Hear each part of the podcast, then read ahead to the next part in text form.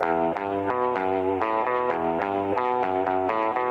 I'm Olivier from Chicha Libre, and you're listening to WCBN FM Ann Arbor.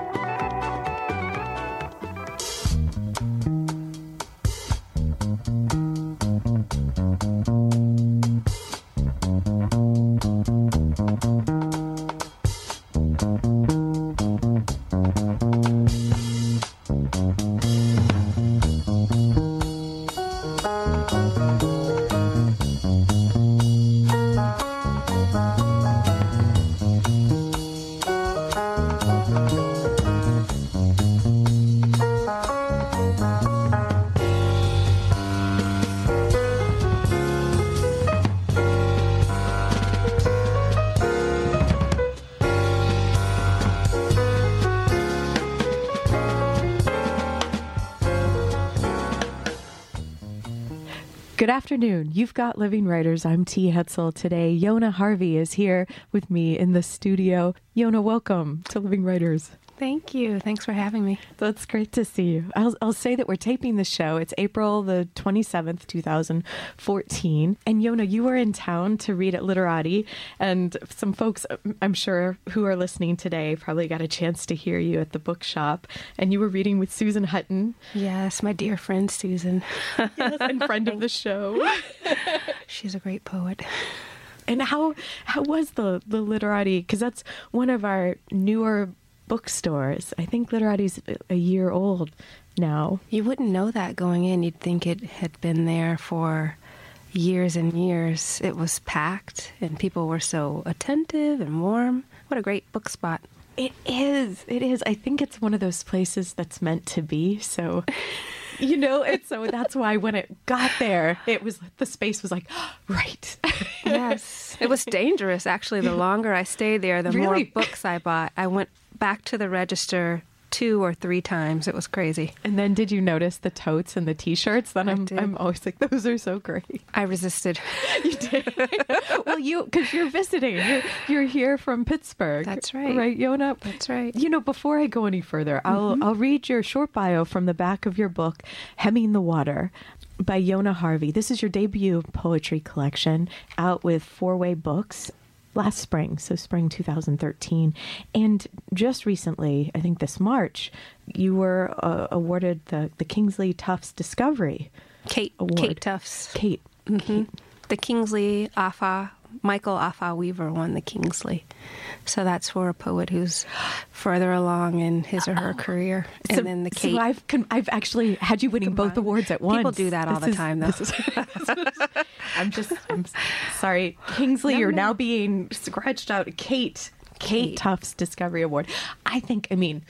No offense, Kingsley, but I feel like the Discovery Award one is the more. I Ah. feel like it just sounds great. it feels great to be discovered, sure. or did you say I've been here? You know, I am here.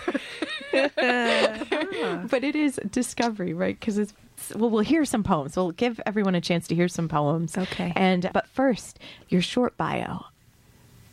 Born in Southern Ohio, Yona Harvey is a literary artist residing in Pittsburgh, Pennsylvania. She's received a Barbara Deming Award, an individual artist grant from the Pittsburgh Foundation, a Pittsburgh Flight School Fellowship, and a Virginia Center for the Creative Arts Fellowship. Hemming the Water is her first book. Oh, and you could go and check out yonaharvey.com and see the beautiful cover of the book is the first thing you'll see when you land on your site. And this is something you made, Yona. The on the cover, did you? Is this one of your collages? No. No. Oh, actually. well, first the I could take Kingsley. now. It's fine. It's a really great artist. Maya Freelon Asante is the one who uh, made the cover. Uh, well, the artwork that's on the cover. It's actually a really huge tissue paper collage. So she started working this way when she found a bunch of wet colored tissue paper in her grandmother's basement. And it was sort of running together as it does with the tissue, the colors. hmm And so she started this kind of work. after you, that. Did you pick this then for the cover I did. your book, the Hemming the, press Water? was very generous. They allowed me to send in some images, and it just so happened that we were all on the same page about the number one choice, which was Maya's work. Very That's- lucky. Yeah, well, that's wonderful. It is beautiful. It's funny because um, I feel because you're a visual artist too.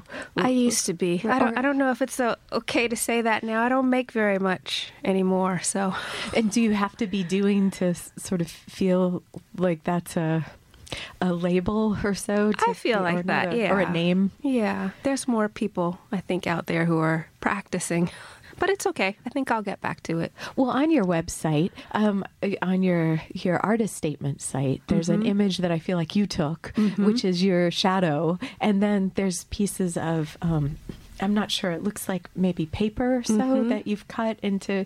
So when I saw that, I thought, oh, Yona is also s- still always working in all these mediums. I'm trying. I'm always just trying to stay connected to that world, the visual art world. So at that time, when I was taking those photos, I was in the process of collaborating with a visual artist named uh, Vanessa German.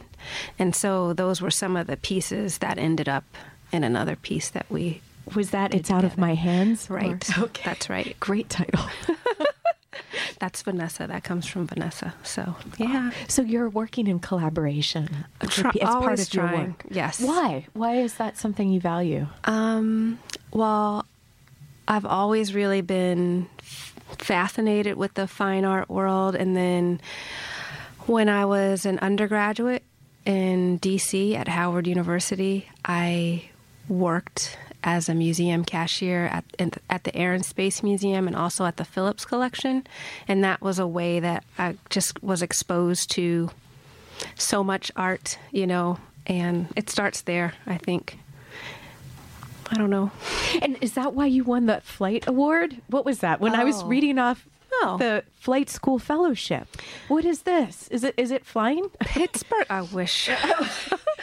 Pittsburgh Flight School, it's a new organization, and um, they work to sort of get artists of all kinds so writers, visual artists, whoever, musicians to focus more on the art making side of their careers, promoting that part of their lives and really putting that at the forefront, you know, as opposed to our day jobs and things like that. How do you really put your art making process at the top and then support it through, I don't know, activities or shows or art fairs, So readings? how did you learn?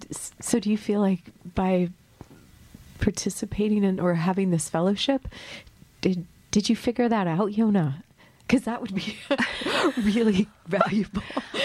I started for the first time to think about more seriously, more purposefully, um, and with a great deal more focus and maybe even a little bit more selfishness.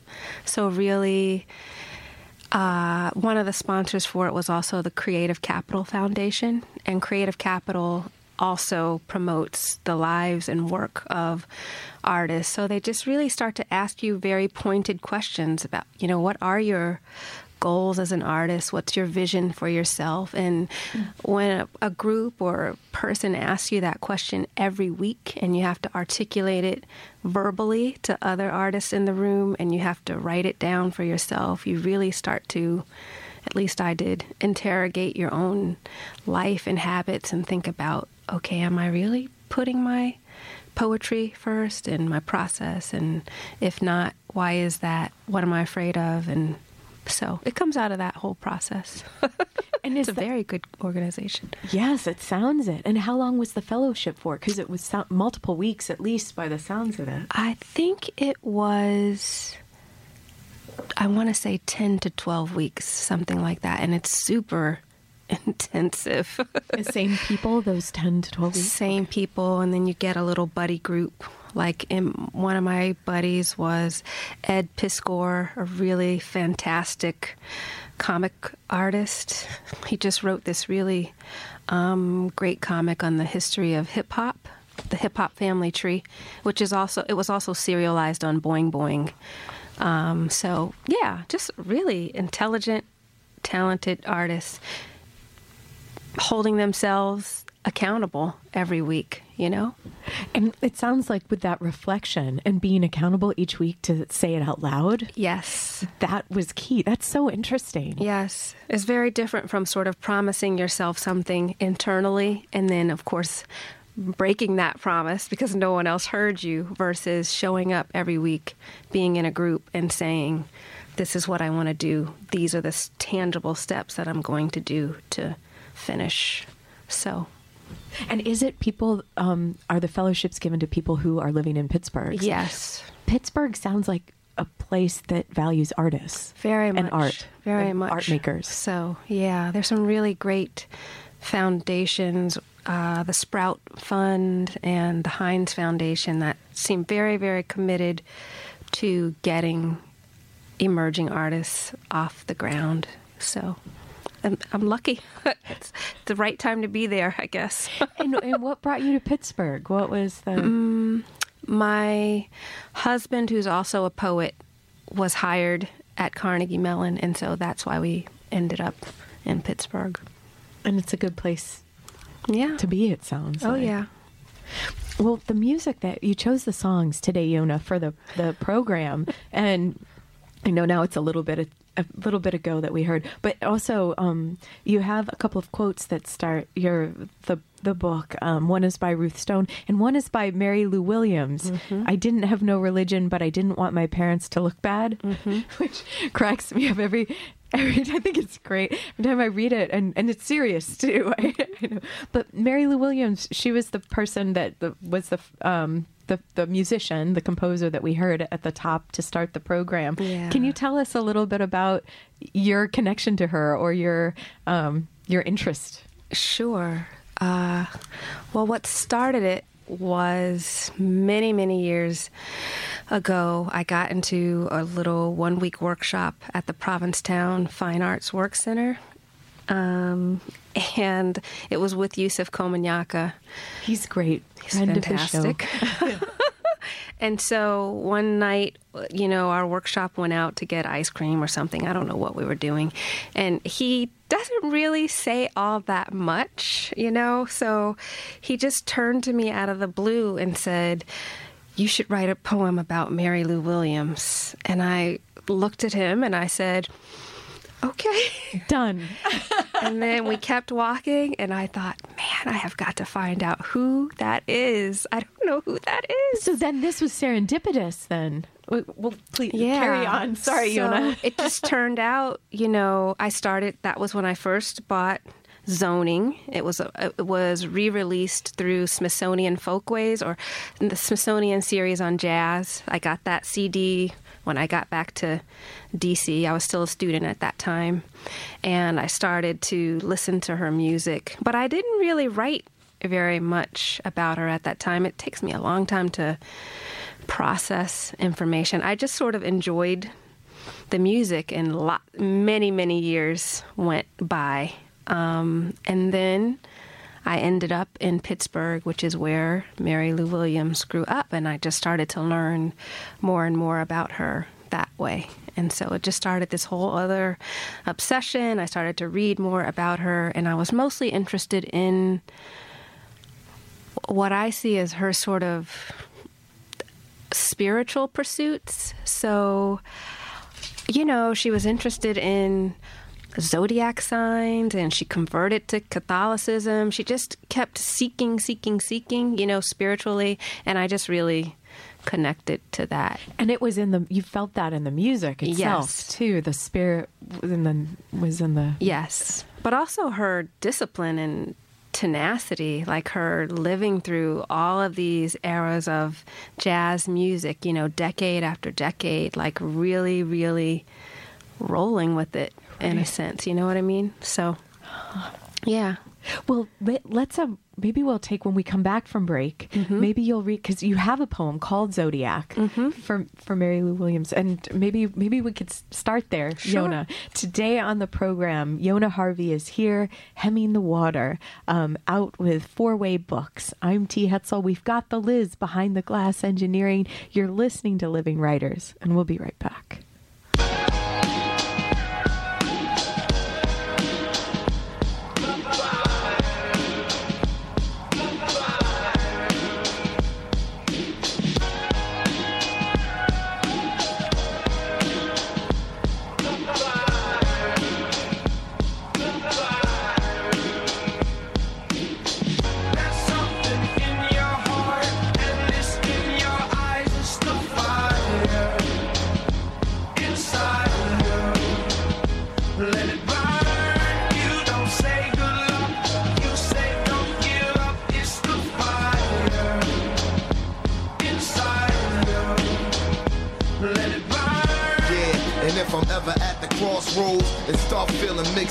Like Morse code, my soul start to grow colder than the North Pole. I try to focus on the whole of where the torch goes.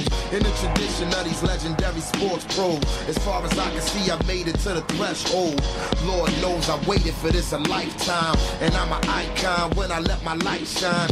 Shine bright as an example of a champion, taking the advantage, never copping out or canceling. Burn like a chariot, learn how to carry it. Maverick, always above and beyond average. Fuel to the flame that I train with and travel with. Something in my eyes say I'm so close to having a prize. I realize I'm supposed to reach for the skies. Never let somebody try to tell you otherwise.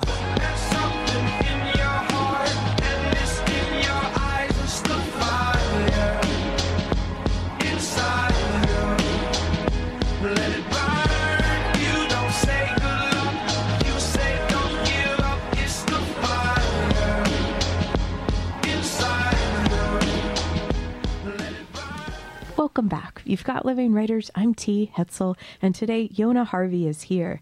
We've got her first collection, Hemming the Water, on the table with us. Um, and just before the break, we were talking about Mary Lou Williams.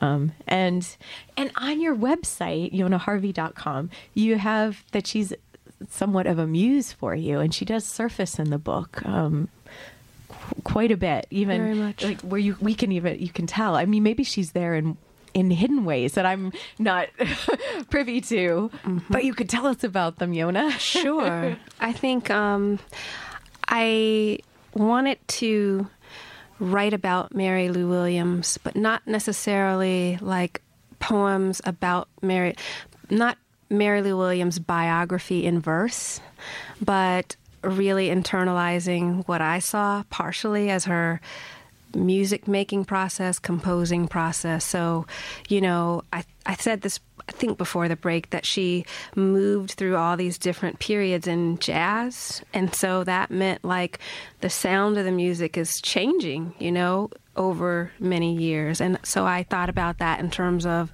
the way that I worked with forms and things like that. So Mary Lou Williams is sort of searching and seeking. That never changed, but the way that she went through it and the way that it sounded evolved over time. And so that kind of liberated me to work at my own pace through my manuscript over many, many years, and also to sort of invoke and use different kinds of forms or sounds or waves. And so I think that comes through most with communion with Mary Lou Williams. and and even on um the page itself looking at uh, the architecture of the lines or how the space is used and um, did that so when you were saying that you felt liberated by her was it even in within the space of one poem that has like under one title yes. that you would be doing Yes. So I, I sort of see it as partially a conversation between the two of us. I mean, of course, by the time I've written this, she's passed away. But, you know, when you're seeking or wanting that muse or that mother or that wisdom, you can still, like, sort of imagine what that conversation might be. And so that's how I like to think about the poem, like a conversation between two women, changes in that way too. It's high, la, la, la, it's really fast, and it's slower. It's you know, and so I just felt free to do that, you know, in this piece. So, and th- this is this in this poem, this is kind of what's left after a lot of like attempts. Some poems I've written about her, and they just didn't make it to the book or whatever, you know, because they some of them weren't that great. so, and that's okay. Or, or they're still on their way to Yeah, some, right. some, something. That's a much better way of thinking about that. so, yeah. So, some of them look a little like short paragraphs, and some are just a couple lines. Others are more lyrical, and I just let it flow like that. Could would you would you read part of it? Yeah. would- I'll read this part in the kind of in the middle. Give me one good reason to fool with you, to roll 'em and roll 'em. These down home notes, these parts of me, you hip cats, you wannabes, you running men and wandering women, you Jesus children.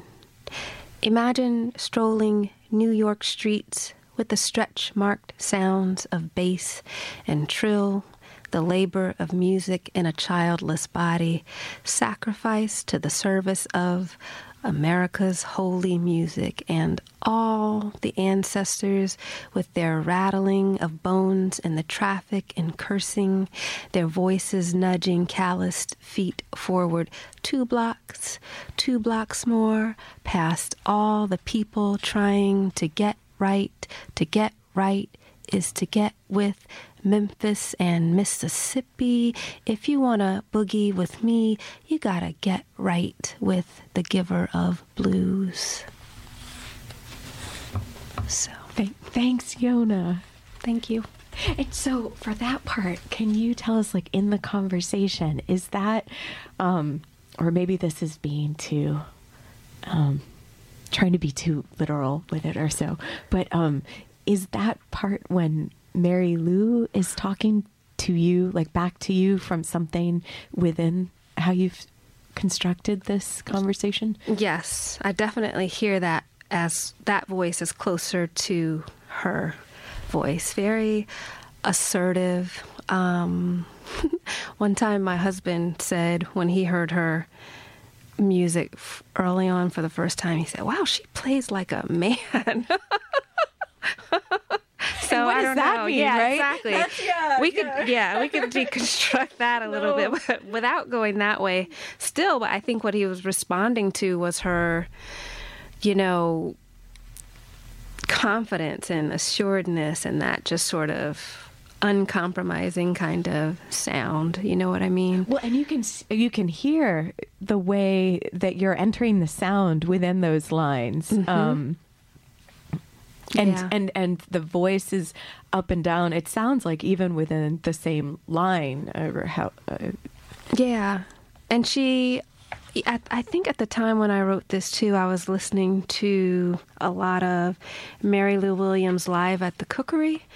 And so she's in New York and she's giving this concert. And uh, it's been a long time since I read these liner notes, but some students, music, you know, young musicians, as in like kids, like middle school age or whatever. I, I'm not sure exactly what their ages were, but they had come to hear her, and so there's this funny moment right before the concert starts where she's basically saying, you know, it's kind of great that these kids are here. I'm glad to do this for you, but you know, you're gonna be quiet because I'm doing this recording. like, so, you know, you need to like chill a little bit because your voices are going to come through if you're not. And so there's just something really maternal and stern and funny about that. You know, Right. like, I'm glad to do this public service, but shh. Yeah. I'm getting ready to play. And I love that. You know, like, I don't suffer fools. I don't care how old you are. yeah, and the kids got it though by the sounds of it because through the rest of the recording you probably didn't hear a peep or anything. No. maybe a little like rustling. in the- dishes. Fair. You Oh, hear dishes. Okay. forks and dishes moving around, and I I think that's kind of interesting too. That this music is being made, and then there are these in a room with other things happening. kitchen sounds. Oh, So oh, kitchen sounds to me particular. that's very symbolic for some reason. yeah, like the music's going and life's going at the same time. So this very domestic sound of like forks and plates passing, and then this awesome concert happening at the same time. So, I mean, today they'd probably edit that out. There's no way you'd hear. The but something's like that. but- something's lost then. Mm-hmm. A layer of meaning. yeah. And so with your with your work, Yona, you're working in collage as part of your process. Mm-hmm. So, and this sounds like that to me in a way, like as you're talking about this musical composition. Yeah, and I think I probably use that term a little more loosely than people think of because I think for some people they might interpret that as, oh, are all these lines from somewhere else? But they're really not. It's me just thinking about things from other sources. So, say, for example, in the same poem, Communion with Mary Lou Williams, there is a part, there is a, a scrap of paper where Mary Lou Williams writes, I've learned to pray through my fingertips. And that really is something that she wrote down. But the rest, and that's just one little mm. section Yes. and the and the rest is me just sort of meditating on what that means. You know, again, a woman who's making music and thinking about like playing the piano as her kind of offering or prayer. And I just love That's beautiful. that. You know, she's living, she's making art, and, you know, those things kind of have to happen. Those two things almost have to happen at once for her to live the way she lives, you know? so, I don't know. So the poem comes out of that. And that's what I think of as some part of collaging. It's very loose for me. So, It sounds like you're it's it's about um, the openness around the ideas or the pieces. Mm-hmm. And also wanting very much for my muses or influences to be known and acknowledged recognized. Like I didn't just make this book by myself. I see like all these great women inside this book who've allowed me to make it. So that's important for me. These connections, acknowledging them because Yeah. they are there. Yeah. And I feel like other people with process, it, with poems, it is some like, I don't know, in the old days or even uh, now, you know, carry a little notebook around and there's little fragments in it. And at different times you're putting them together or finding new neighbors. Yes, it's true. Yeah. Yes, very much. So, yeah. And then there's another piece that uh, is built from Is it the Neruda poem? Right. And that is probably the most collaged piece because it's a cento. So that's a form where I'm, you know, you really do take the words from another Could you tell us about the the form? yeah. So in the cento, you are. It's.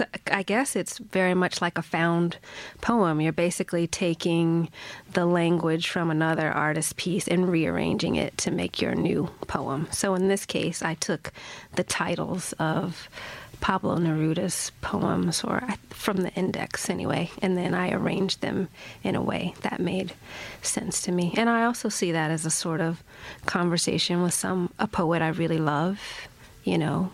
So, and in this case, these are all Neruda's lines, and that's really the only poem like that in this book. So, So, but Neruda's an influence too. Yes. And so he he takes up some space on the page there. yeah, for sure. Well, let's take a short break and then would you mind? Well, let's hear some more poems when we come back. Um, today on Living Writers, Yona Harvey is here. Her book, Hemming the Water. I'm T. Hetzel. We'll take a short break and we'll be right back.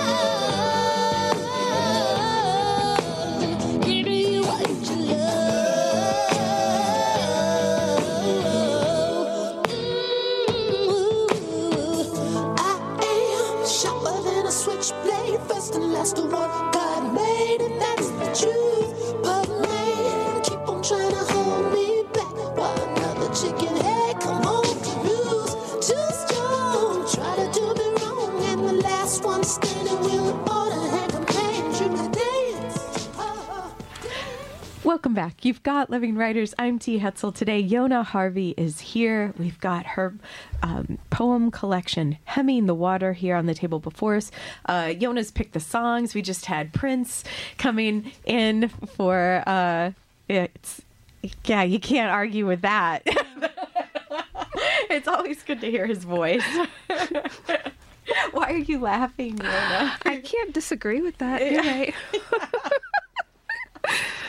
You i feel like you picked a more mature song i might have picked something terrible like i would have taken us back to little red corvette or Oh. don't know. that's like that's one that prince probably doesn't even listen to That's funny. anymore. um so yona let's t- let's talk so we you were telling us a little bit about Santos before the break Mm-hmm. and um the maybe just a quick question about that. How did you decide when you were in the index like, of Pablo Neruda's books? Like, what? Why did you think like this might be the way to have a conversation with him? Was it something about the lines, or did you find yourself seeing them in new ways? Like you weren't just reading down the spine to look at. Is that what happened, or? I was actually thinking about the time when I first started read to read Neruda's work very carefully. So When I was was that? I was living in Japan, and it was a crazy time. It was the, my first year of being married. I was teaching English in a middle school, and Oh, in middle school. and this is before there well amazon maybe was it was before all that was even very big. So i had to uh, ed ochester and um, his wife were selling books. So we would fill out the orders and they would ship the books to us from the states to japan. It would be so exciting to get these books. Anyway pablo neruda to keep myself busy i would translate his work from spanish to english just as an exercise and so i was just thinking about the translation process and imitation and all that kind of stuff. And that is how, I don't know, it just seemed logical that he would be the person whose work was the product of this form later. And so, oh, so later. So Much it wasn't as okay because you did mention that this Hemming the Water is a book that has been in process for for a number of years. Mm-hmm. When would you say like one of the first like the or or did the poems also keep transforming sort of over the years? as Yeah, well? some poems were let go or left alone for a while. And I guess it started maybe in graduate school, my MFA. I- But I don't think any of those poems stayed. And that was at the Ohio State, ago. wasn't it? Yeah. So Ooh, no. but I just, you know, you just think about things. You get married, you become a parent, parent, you know, twice. You know, things just keep happening, and so I never stopped thinking about Neruda or Mary Lou Williams, the people I was had had an interest in, but you know, I just didn't always have time to write the poems. You know, But it sounds like they stayed with you as companions Yeah, all that time. for sure. And the deepening and sort of that. Yeah. That- Some, that's- sometimes all you can do is read, you know, and that I mean that's something too. I don't. That's not anything I take lightly. But yeah, Well, it sounds like it, especially if you're in Japan waiting for your box of books to Right. arrive. That felt like probably a lifeline. yes, And it- but translating, that's something that you have a whole different relationship with the Right. individual poem as well as this imagined idea of the poet. right.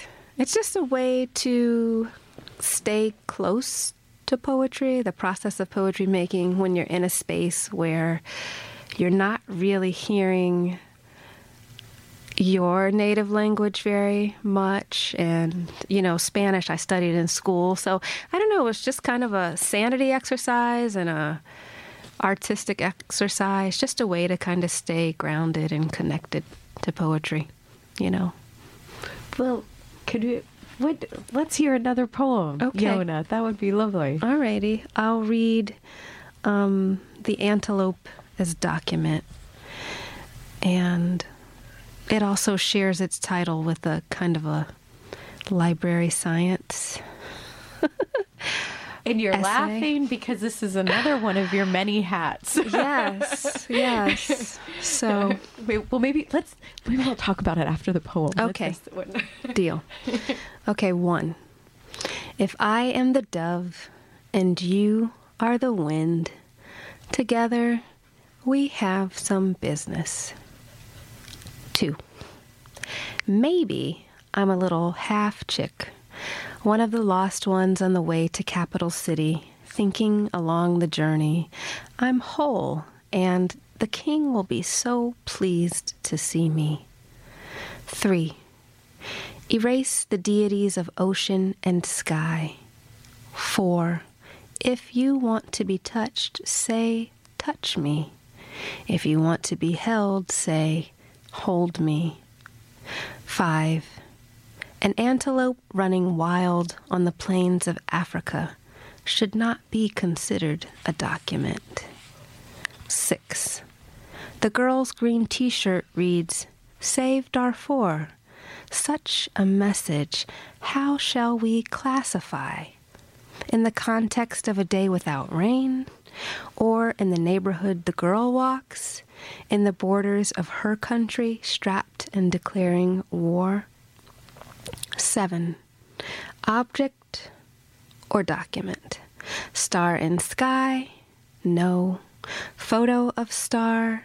Yes. Animal in wild? No. Animal in zoo? Yes. 8. Coffin draped in flag? No. Photo of coffin draped in flag? Yes. 9. Eventually, wisdom arrives, but men spill their milk in the meantime. 10. Who will offer his tongue? Ah. I love that one, Yona. Thanks for reading. Thank you. I hate, I'm going to sound like such a big nerd, but Let's go there. so this I'll just the short version is there was a French librarian Suzanne Briet and she had this whole manifesto that she wrote where essentially she's asking the question what is a document so for anybody out there who studied library science, it's kind of this manifesto that we all read and talk about at length. But essentially, I- I sort I'm of going to look it up. Okay, so great. It's really know what that says about fascinating. me, It's- I'm going to be looking that It's up. fascinating. I mean, your mind will go on a long, winding journey around this manifesto. But just to break it down, I'm really grossly oversimplifying, so sorry, librarians. But it just got me thinking about what we can prove, you know, or what maybe the dominant or colonial powers sometimes say we can prove what's real, what's not real. So, you know, for example, there was a period where no images of the coffins coming home from the war in Iraq could be In the U.S. newspapers. Yes. And so, but does that, that, that mean that they weren't coming? We all knew that wasn't so. So, this librarian has examples like that too. So, when she's trying to define what a document is, she's asking, you know, if an antelope runs in the wild and no one sees it, did that happen? Can you prove that? Is that a document? Not really. But if someone captures that antelope in a photograph, the photograph of the antelope is a document. And the same thing, an animal just in the wild by itself, any evidence versus an animal in the zoo. Yes, that's kind of a document. It's in this fixed place and we can see it. So, anyway, Which I just is a different way of thinking of document. too, Yeah, it's- because they become more three-dimensional. Yes, and it's living. not just life exactly. It's not just paper, right? Right. So, yeah. Anyway, it's just very interesting to think about. So, So when did that happen? That that pursuit of yours after the MFA Yes. at the Ohio University, and then yeah, later. yeah, Yes, I have a very bad habit of doing hundreds of things at once. So, but I felt library science really suited my personality in that way because when you go and you study library science, you suddenly meet these like minded people who know all of these seemingly useless random facts, and we can't seem to ever decide on one topic. And so, in that sense, the library is very good to us. for poets. yeah, or I don't know, anybody. I guess you don't have to be a poet necessarily, but was good for me. And what ha- what happened, Yona? How long? it was just a year's, a one year intensive program at the University of Pittsburgh. And I don't know, I, I think it really helped me to finish my book, to tell you the truth. It was like that's when the home stretch of hemming the water, I could see the finish line after I How finished. so? Because suddenly I felt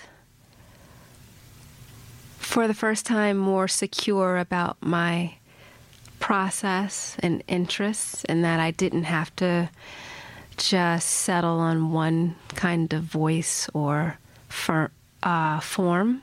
I was in this space that actually thrived on lots of different kinds of information and lots of ways of solving a problem. So I thought, yes. And uniting them within the, uh, like a space. There's enough space for all these. Right, right. So a lot of times librarians will talk about triangulating. So a patron comes in and asks a question about like the origins of some flower. So but you can't just settle on one source to help the patron. You know, maybe you find a book on this specific flower and then maybe there's a website and maybe there's another expert. So you're just relying on at least maybe three sources of information to help this patron find what she needs to know. And i thought wow eureka.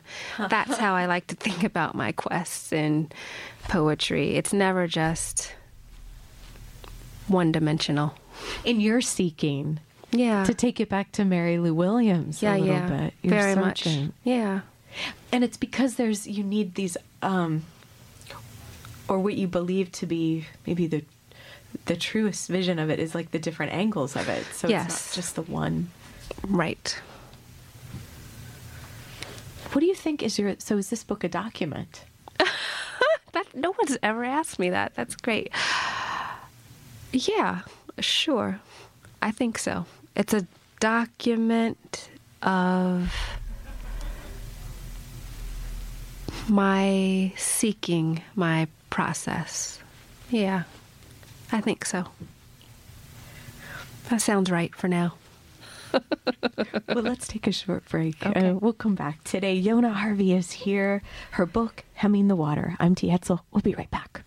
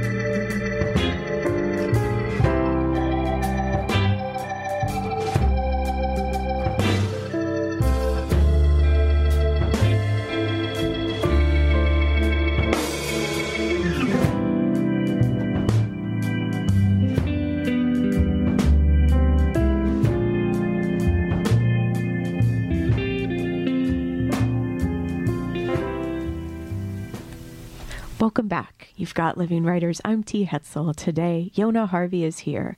Her book, Hemming the Water, um, out with Four Way Books.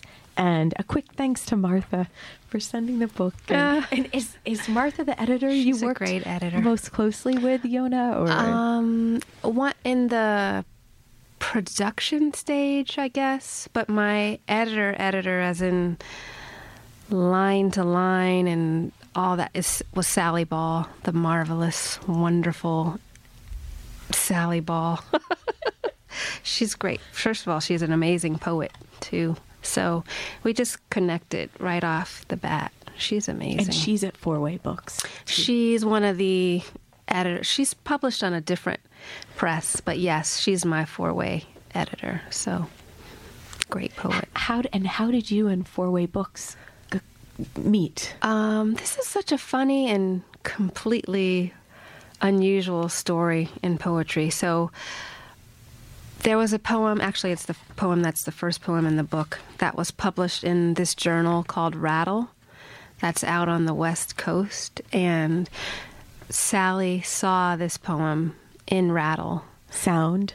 yeah, one? Sound Part One Girl with Red Scarf. And she emailed me to say, I love that poem. I, I don't know who you are. Do you have a manuscript? And that is what started the whole, put set the whole thing That is a great in story. motion. It's a very good story. I And- feel like that's what really should be like not should be. I don't mean to make it a should thing now, but I, that just feels like a a genuine way of someone finding a poem and finding a poet. Yeah, and I had always sort of romantically wished to have an editor and the kind of relationship that I actually have with Sally, mm. but I had given up on that because everyone I talked to with experience and with books was saying they don't really have editors like that in poetry. You know, there's no money and no one works that way. So I feel very, very lucky to have met her. Well, and I'm sure. If, well, thank goodness for four way books. Mm-hmm. But I, they they must they're so glad and happy that they're the ones that got to publish your book. Yeah, they've been I'm sure. so supportive. It is a great press. I'm very happy to be in the four way lineup. So, yeah. Well, more poems. More then. Shall we have another poem? What do you think, Yona? What is- Yes.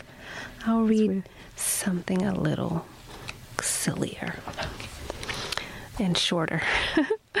Discovering girdles. I don't know what to do with this contraption of polyester and cotton, troublesome lace, black, white, another woman's nude, whatever the color. Its trick is to hide flesh, to constrict the skin like a bit of truth, a secret buried in the garden of women's undergarments. A prepubescent girl signals her mother to quiet, to lower what must be her first bra, and yes, it's fine. And can she go now? My mother's concerns for me were body odor and virginity, how to smell like a flower without being plucked. Robust women filled her church, their stomachs suffusing the linen of long dresses doused with perfume. I do not know how to behave publicly, contemplating these hip huggers that wouldn't matter to those women reaching beyond the fitting rooms of earth. Thank you. That's a great last line. I'm picturing the women reaching beyond. And very Get large. girth, girthy or so. yeah. I think I don't. Do they even make girdles now? I always set this up now and say like I think it would be discovering Spanx in this day, like for you know Maybe that's The younger the people. collection. I don't know. Spanx still seem kinder in some way because at least it's like like a strange like body like a superhero bodysuit or so whereas the other thing was sort of even had clasps and pointed edges and very wh- possibly looking. whalebone i mean who knows right, right. Yikes. yeah. Go figure. girdles. Girdles. well, what? Well, when you're writing, well, you're also, let's see, one of your many hats, assistant professor of English at the University of Pittsburgh. So, and you talked about having this fellowship, Yona, that um, made you think about putting the the writing, the work, and 1st I guess. It's like I, maybe I have a problem with it. I'm hard, have a hard time saying it. So what? How do you? What is your like? What does your week to week look like? Like how do you? Or is it more like in a year where you think these are the times where I can be writing more Right. poems, or is it a daily? Hmm. Like what does process look like to you right now? process i always log this is great. This is interesting. Uh, there's a website called 750words.com and it's based in on the west coast. I think seattle is correct. I think i got that right. And um, so you the idea is to log 750 words every day. So that's kind of just like the daily ritual that And i do that. I do. My friend uh, Sherrie Flick, who's a fiction writer in Pittsburgh, is the person who told me about this website, and now I obsessively use this website. Do other people are they able to read your 750 words, or it's No. something for you? Right. They're all. It's closed. No one else can see it. The only thing that the public can see is that so and so just logged her words at six. 45 a.m. or whatever, and you get little merit badges.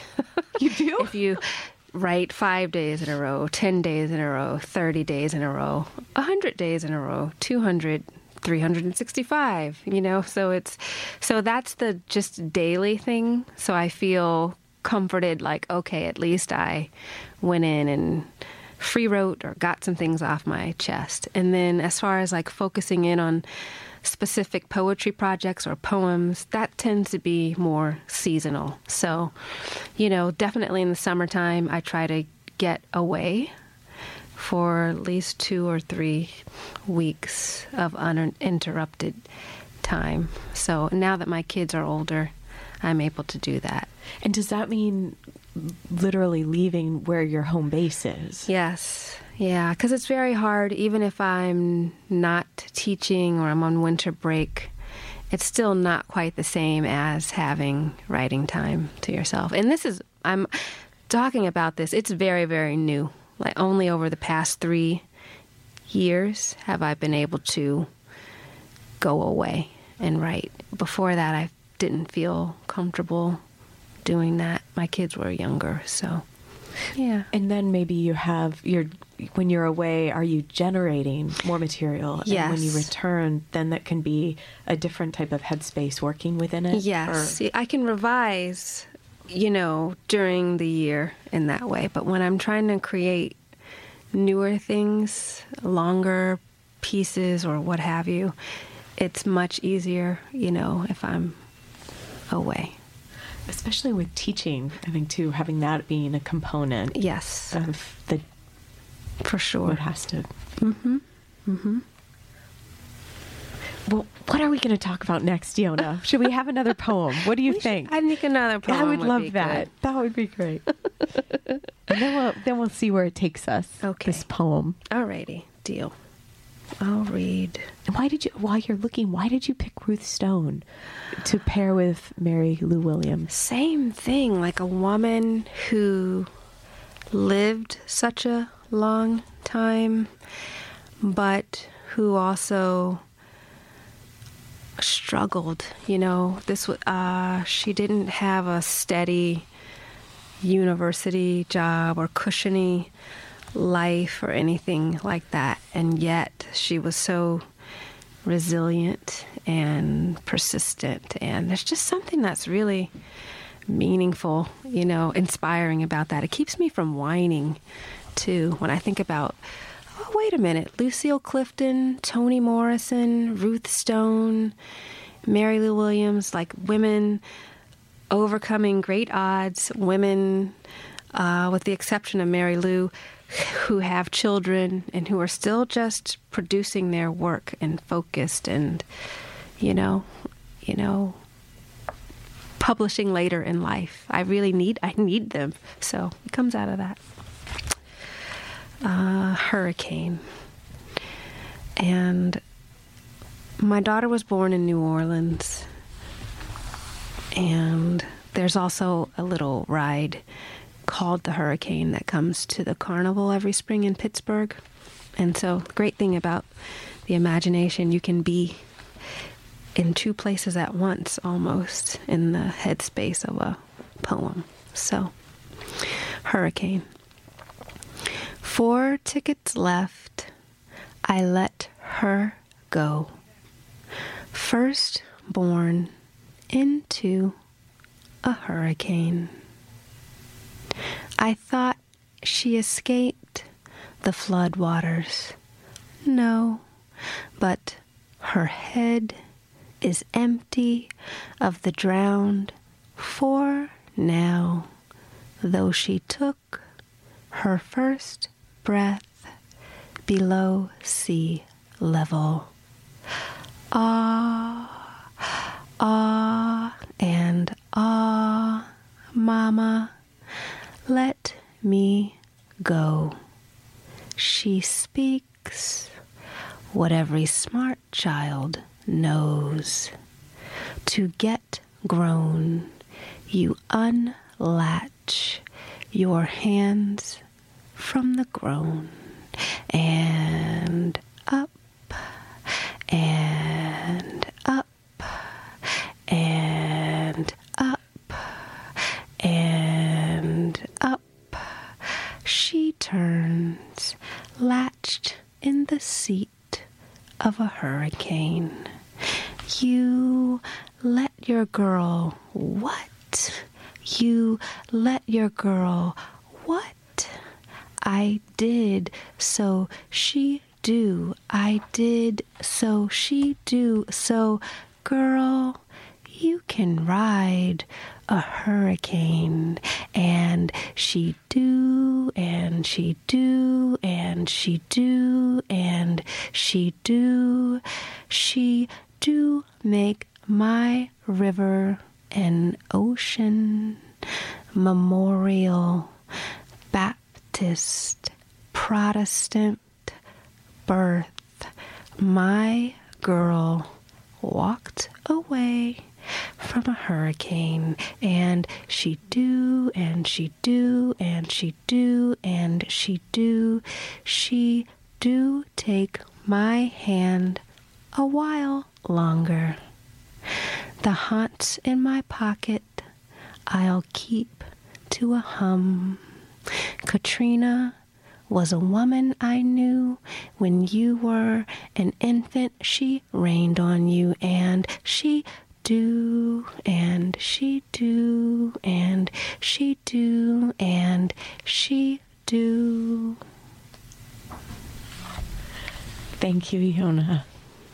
Thank you for that's that's a poem that sings. a poet that sings.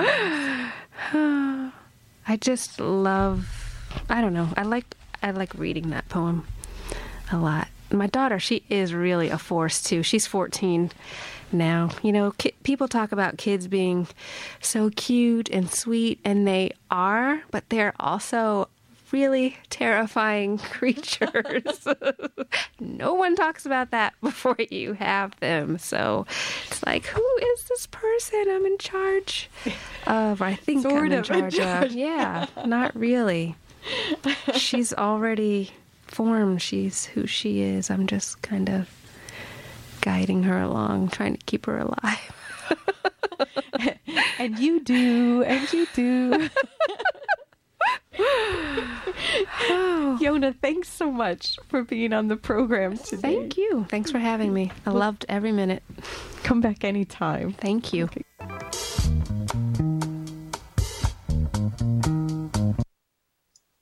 Welcome back to the Daily Sports Report here on 88.3 WCBN FM Ann Arbor. My name is Charlie Brigham. Alongside me, got two panelists today.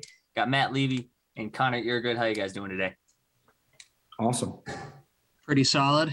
Uh, Red Wings aren't looking too hot right now, but you know, we can we can get into a little bit of hockey later. Obviously, still pre-recording these DSRs the night before, so currently recording at around 8:30 on November 2nd. But that means that we are right in the mix of things. Just an hour ago, the new college football playoff rankings dropped, um, and there are some there's some pri- some surprises.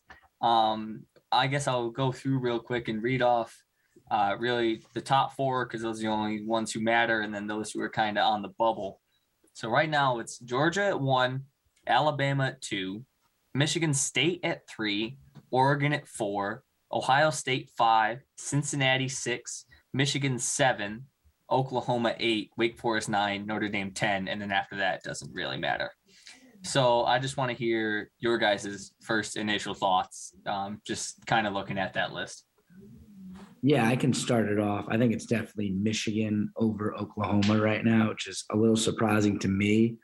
Uh, the, the reasons why I just looked up were just because of the metrics that Michigan has just played a tougher schedule and they got uh, in a pretty close game against a top 10 team on the road, while Oklahoma State hasn't beaten a top 25 team, has played every team cl- close. I expect that to change as the rankings go on and Oklahoma plays Oklahoma State. They'll get some wins in there. And if they're a conference champion, I don't expect them to not get in per se. And it's going to come down. And I think the other thing that's interesting too is that Michigan State is above Ohio State, and then Oregon is sandwiched in between. So th- this Big Ten race between Ohio State